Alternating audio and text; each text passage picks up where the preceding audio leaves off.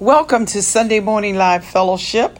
You are listening to the live Sunday morning broadcast with Sunday Morning Live with Pastor Denise Suttles. Now, please turn with me, please, to Jonah chapter 3, verses 1 and 2. Jonah chapter 3, verses 1 and 2. While you are locating our scripture passage in your Bible, let me say this. So many of us have this hidden desire, like we always have it together. There is this temptation that most of us face that we put on like a face that we've got no problems we've got no no areas where we're vulnerable we've got no failures we've got no skeletons in the closet and we fall into that temptation to put on this incredible front like we always have it together. When we do this, I feel that we miss the chance to share the incredible story of how God has worked in our lives. Instead of acting like we always have it together, we should really learn how to embrace vulnerability. You know, the willingness to show emotions, the willingness to show our weaknesses, the willingness to allow other people see our failures. I don't know about you, but my natural instinct is to do quite the opposite. To keep my failures and my weaknesses and my vulnerabilities private rather than than letting people see who I really am. We keep people at arm's length. Beloved, it takes courage to be honest with ourselves. It takes courage to allow other people to see who we really are. With that in mind, let's turn to our scripture passage. Jonah chapter 3, verses 1 and 2.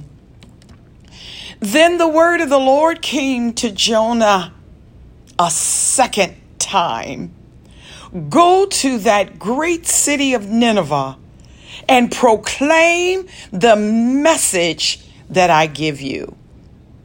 Let us pray. Oh God, we're so thankful that we can come to you, that the access that was closed is now open. And the way of opening was made open through your sacrifice of your Son, Jesus Christ, the Son of the living God. Thank you for the cross. Thank you for the resurrection. Thank you for the ascension that allows us to come boldly before your throne. God, we're praying for those that have lost loved ones this week. Our dear beloved Dennis that passed away, same age as I am. Oh God, we're so glad that we know where he is, but we pray for his loved ones, oh God, in this loss. We pray for our community members that have also passed away. We pray for that one that has the brain tumor, only seven years old, and the tumor is growing.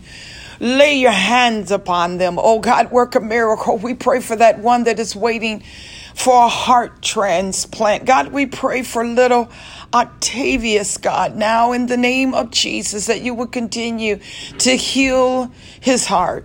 Father, we pray for my dad who just entered into surgery. Father, we're praying for the anesthesiologist. We're praying for the surgeon. We're praying, oh God, that the complications will be remedied. Oh God, that you would, God, be in that room, even that doctor that says that you don't know him. Yes, you do. Show yourself, oh God, in that operating room. Guide the hands, oh God, of all the medical staff. Cause your light to show above that's greater than any surgical light. Keep him at peace, oh God. We thank you, oh God, and proclaim that divine healing will take place in the name of Jesus, and the doctors will know that it was you. Now, God, we pray for these words that have been prepared. Those that are going through struggles in their own lives, those that are trying to break habits, those, oh God, that have secret prayer requests on your throne. Father, we pray that you would answer and that you would work a miracle in their lives. We thank you, God. We pray for your servant this morning. Oh God, let it be all of you and none of me. Oh God, that you would get the glory in the name of Jesus. In Jesus' name, amen. Verse number one Then the word of the Lord came to Jonah a second time. I would like to use for a topic this morning what a difference a second can make. What a difference a second can make. I don't know how many of you are familiar with the Old Testament minor prophet Jonah. You remember he was the prophet that God commanded to go northeast, but instead, in a moment of rebellious weakness, Jonah went west to Tarshish. However, we can all learn a great deal from Jonah's failure and Jonas's weakness. Once God in his grace corrected this reluctant prophet, Jonah was able to continue the work that God had commanded him. This third chapter of the book of Jonah is also a reminder to us that a change of heart not only impacts us, but a personal revival impacts our community as well. The revival does not just remain at you. It's not just for you, but God is coming to you a second time so that you can impact others, so that others can impact a community. So the second time the word of the Lord came to Jonah, he immediately hmm, did what God commanded him to do. He preached with unquestioned obedience the second time. It wasn't like before when he went in the opposite direction that God had told him to do. The people of Nineveh were not praying for revival. That's where God told him to go. They were not even interested in God. They were a horrid kind of people. As Jonah referred to them, they qualified as candidates for God's sovereign judgment rather than for God's sovereign mercy. But now, on this second call from God to Jonah to go preach, now Jonah on this second call is broken and Jonah is humbled. What happened? Mm. It may have had something to do with being in the belly for three days and three nights. But that's only part of the story. I really want us to see who God uses. Jonah even said, You bring life out of death. So here, this broken, humbled prophet Here's the second call to go to Nineveh and proclaim the word of the Lord. So, what I want to talk about, you know, we always talk about Jonah being in the whale for three days and three nights. But what I want to focus on this morning, beloved, is that God uses us to proclaim his purposes after we have failed. In other words, what failure produces in us as it relates to proclaiming the gospel message of mercy and grace to others can only be refined in failure. As we experience weakness, as we are brought down low, Christ's power is more evident in us. In other words, unless something comes into your life that breaks you of your self righteousness, that breaks you of your pride, you may say you believe the gospel of grace, but honey, you are not a sign of the gospel of grace yourself until you have fallen and gotten up again. You don't have the grace of God working in you. You aren't strength out of weakness kind of person yet until your pride has been disabled. If God is going to use you to change your community, God has first got to break you. And that is the point of this Old Testament prophet. Now let's look at it together.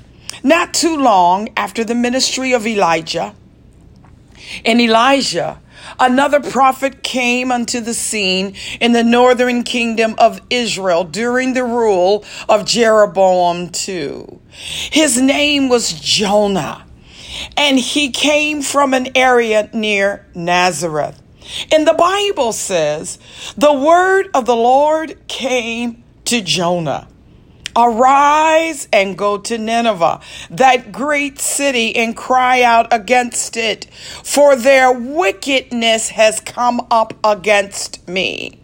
But Jonah does not want to go to Nineveh because he knows God is a merciful God and will forgive the Ninevites. And Jonah can't stand the Ninevites because they are heathens. So Jonah heads in the opposite direction toward Tarshish on the other side of the Mediterranean Sea. But the Lord hurled a great wind upon the sea, and the ship threatened to break up. When the other sailors found out that Jonah was fleeing from God, they were dismayed. But Jonah said, Throw me overboard, and then the sea will be quiet for you. For I know it is because of me that this great tempest has come upon you. Jonah realized what a fool he had been trying to flee from the presence of the Lord. How can you flee from the presence of the Lord who made the sea? How can you flee from the presence of the Lord that made the dry ground?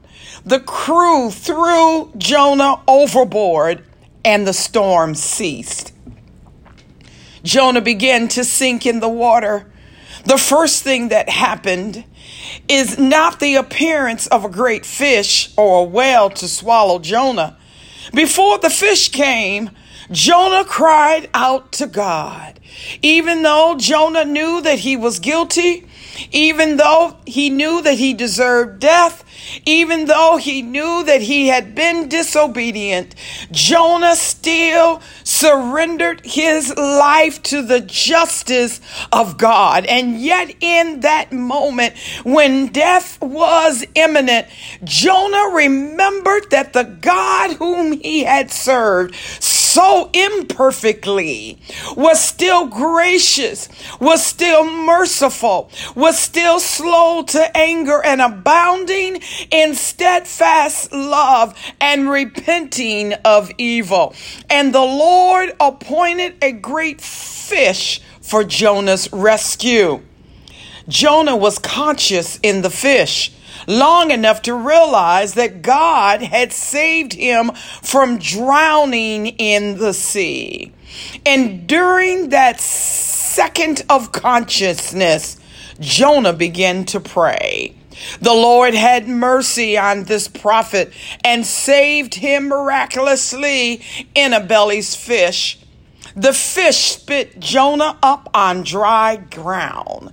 And the Bible says, Then the word of the Lord came to Jonah a second time, saying, Arise, go to Nineveh, that great city, and proclaim to it the message that I tell you. So Jonah goes and he walks through the city crying out. Yet 40 days and Nineveh shall be overthrown. he pronounces God's judgment on the city for his weakness, for their wickedness. and much to Jonah's surprise, the people of Nineveh believe God. and they and their king, they repent and turn from their evil ways. And the Bible says in verse 10 of chapter 3 when God saw what they did, how they turned from their evil ways, God repented of the evil which he had said he would do to them, and he did not do it. Isn't it amazing that God answers his children even when they cry out in distress? I think the text gives us some specific pointers to how and why God answers us when we call out in distress. First of all, beloved, God answers our cry of distress even when we are guilty. Jonah was not on his way to Nineveh when he fell overboard. Jonah was running from God. He was guilty of disobedience. That's why when he was in, that's why he was in the water in the first place. Some of you are in a troubled place right now precisely because of your own disobedience. And if you are wondering if there is hope, if you are wondering if God will have mercy on you, if you are wondering if God will hear your cry of distress, be encouraged, beloved. Jonah's distress was the fruit of his guilt. Mm. God answered him and gave him a second chance. Number two, God answers us in spite of his judgment. Verse 3 For thou didst cast me into the deep. Mm, that was the judgment. But Jonah ventured to pray for deliverance from the very God who threw him overboard. And the God that threw him overboard heard his prayer and performed a miracle to save him. Even when God is displeased with us, mm, He never brings us into affliction just for the sake of punishment. God's purposes are always including redemption. Beloved, God wants to deliver us, He wants to save us. I know I'm right. Job 36 and 15 said, God delivers the afflicted by their affliction and opens their ear by adversity. Adversity is your redemption. It's not just punishment, God wants to redeem you. Even if you have felt as though the very hand of God is against you in your distress, call upon the name of the Lord. Repent and God will answer you. Number three, God answers us and delivers us from impossible circumstances. Verse 5 and 6 describe the extremity of Jonah's plight. The waters closed over me, the deep was all around me. This is a terrifying scene. God let the circumstances become impossible before he delivered Jonah. I don't know why exactly, but it seems like in the Christian life that distress and troubles come in batches. Mm. They don't get spaced out you know, in proportion, mm, where we have the power to cope. Mm. It seems as though they come in batches.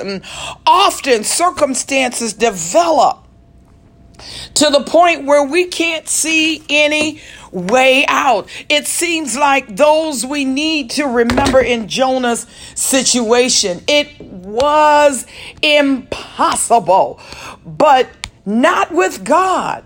When we cry out to the Lord in our distress, He answers us and delivers us from all of our impossible situations.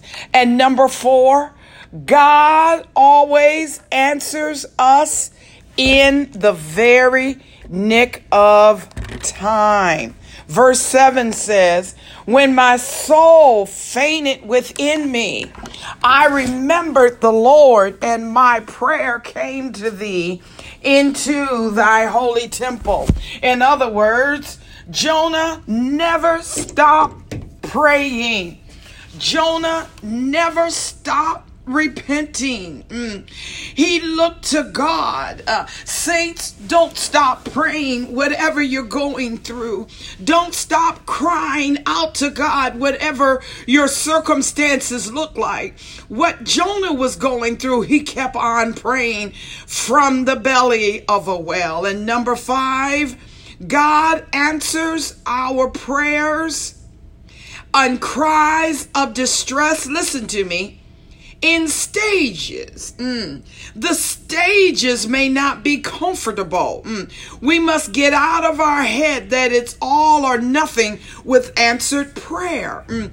We can be fairly sure that when Jonah cried out to God, he did not say, Oh God, put me in the belly of a whale for three days, but God's answer came in stages.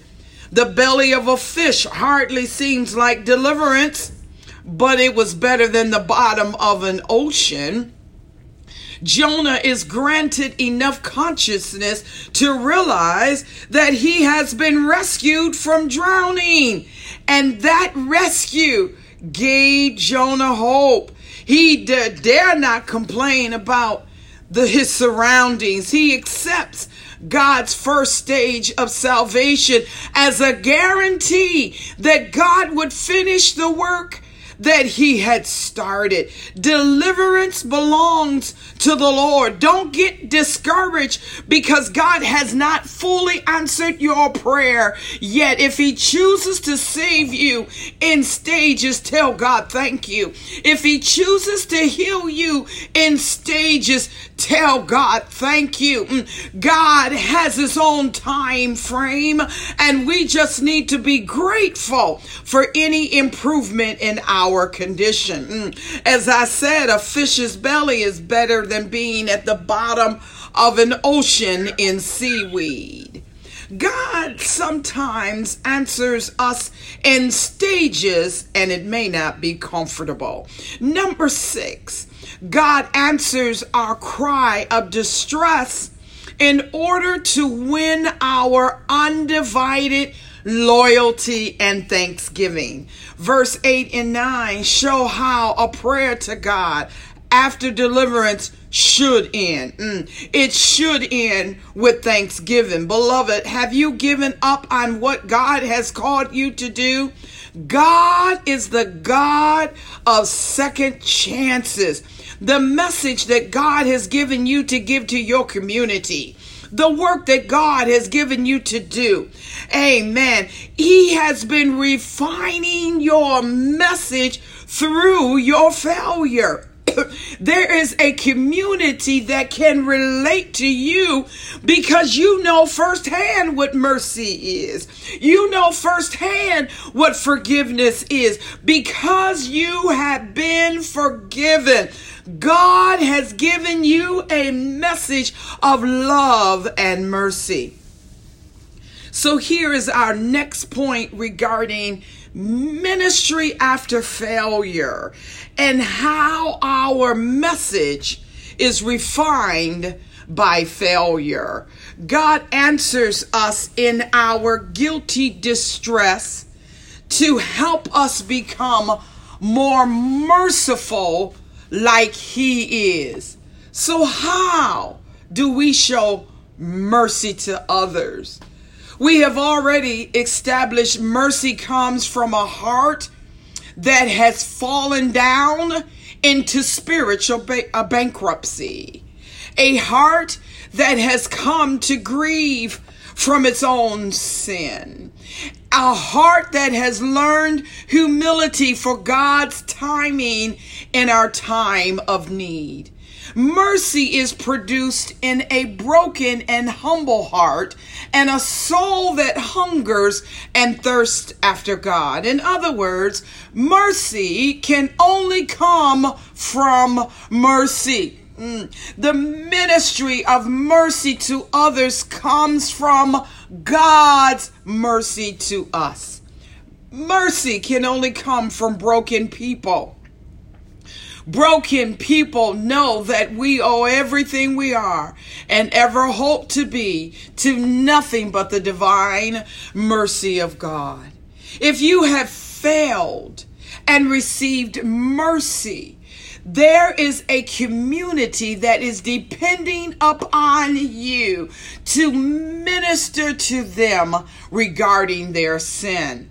See, Christians like to hide Christians like to hide in churches. Christians like to avoid sinners. But there is someone that is waiting to hear your message of salvation. We need to get out of our churches and show compassion to a dying world and encourage them and let them know that God loves them.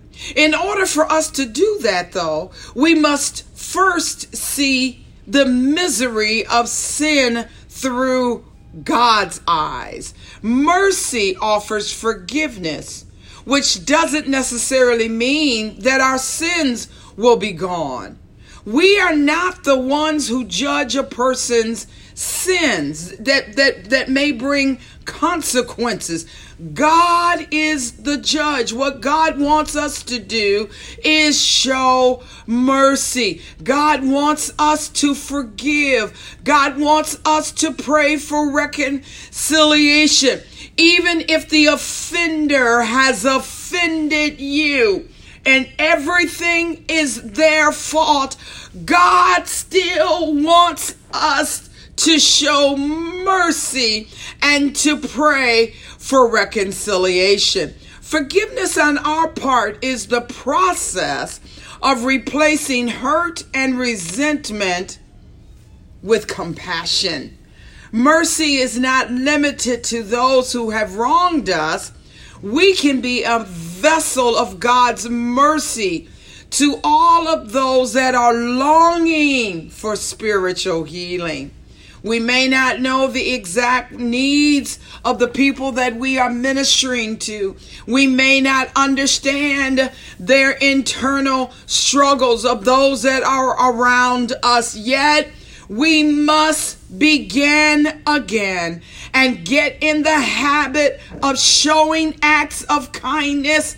We must get in the habit of saying encouraging words that build other people up or simply listening to someone is a way to show compassion. Beloved, begin again. Have you witnessed to anyone today? Have you ministered to the people around you in need of compassion? And finally, yes, I'm almost done. And finally, Romans 12 and 1 says, Therefore, I urge you, brothers and sisters, in view of God's mercy, to offer your bodies as a living sacrifice, holy and pleasing to God. This is your true and proper worship. Before we can show mercy, we are called to a life of, of worship. You cannot be a merciful person if in and through all your deeds of mercy, you are not worshiping Jesus Christ. In other words, you are drawing attention to yourself. We show mercy when we point a person to the Savior. Mercy is from God through His Son, Jesus Christ. And if you are not making a big deal out of Jesus, if you are not delighting in Jesus Christ, if Jesus is not your treasure, then you are unable to display mercy to another person in order that they might find Christ because we cannot be merciful without Christ. It is not merciful to make people more comfortable on their way to hell. The comfort we are providing as caretakers or whatever it is that we do is designed to display Jesus. If Jesus and worshiping Him is not the source and the goal, then we are not a merciful person. We're putting a band aid on a cancer, and nobody's going to call that mercy. Through worship, lost people are drawn to Christ, and at the same time, believers feel the tug, the urge, the compelling force of God to tell others about Him when we worship Him. Beloved, lay aside your troubles, lay aside your anxieties. Lay aside your fear and your cares and celebrate God's gift of mercy and grace. Worshippers don't just enjoy God's wonderful pl- presence for themselves. Worshippers will invite others to come into God's presence. One of the great lessons of Jonah's failure and forgiveness is that God can continue to use those who return to Him. Thankfully, we serve the God of a second chance. It is time for you, beloved, to begin again. God wants us to extend mercy to others. God wants us to extend second chances to others. The story of Jonah has many lessons in it and of itself, the story is bigger than what we see. Mm. In other words, it's more than about deliverance. Mm. It's more than about a great big fish. This story points to the story of Jesus. Just as Jonah was three days and three nights in the belly of a great fish, Jesus was crucified and placed in the grave only to be resurrected on the third day. This is the miracle of miracles, the miracle of God's gracious act of mercy to us through the sending of his son, Jesus Christ, to die and take our place on Calvary's cross. And the Bible says, Then the word of the Lord came to Jonah a second time. Go to the great city of Nineveh and proclaim the message I give you. Message. What message has God put in your mouth? What message has God given you to give? What act of mercy can you show those around you? How can you proclaim the gospel everywhere that you go? Mercy. God wants us to show this world mercy. If you have not repented of your sins, if you have not asked Jesus Christ to come into your heart as your personal Lord and Savior, you can do so right now by praying this simple prayer with me. Say, Lord Jesus, I am a sinner. I have done many things that don't please you. I have lived my life for myself only. I am sorry and I repent. I ask you to forgive me. I believe that you died on the cross for me to save me from what I could not do for myself. I give my life to you now. Take control of my life. From this day forward, I give my life to you. Help me to live my life in a way that pleases you. If you prayed that simple prayer with me, we invite you to call us at 231 349 1046 so we can discuss with you the first steps of salvation. God bless you, beloved. You can take your phone off mute and tell everyone goodbye.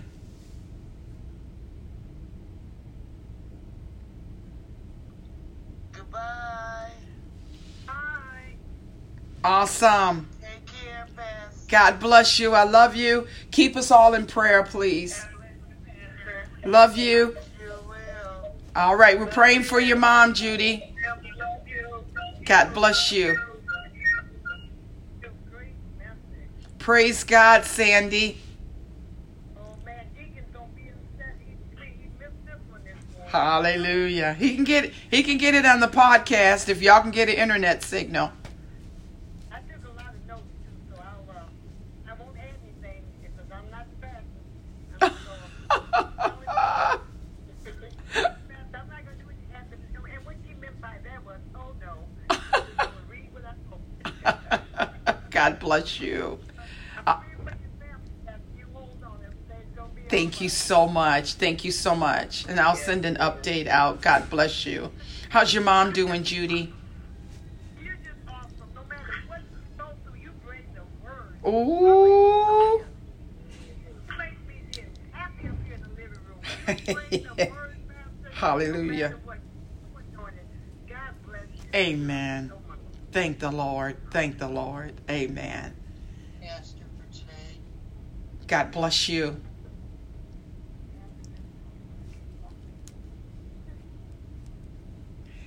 All right, Nancy, can you do the countdown? or you want me to make myself? Oh, I don't know about that. Here we go. All right. Five, four,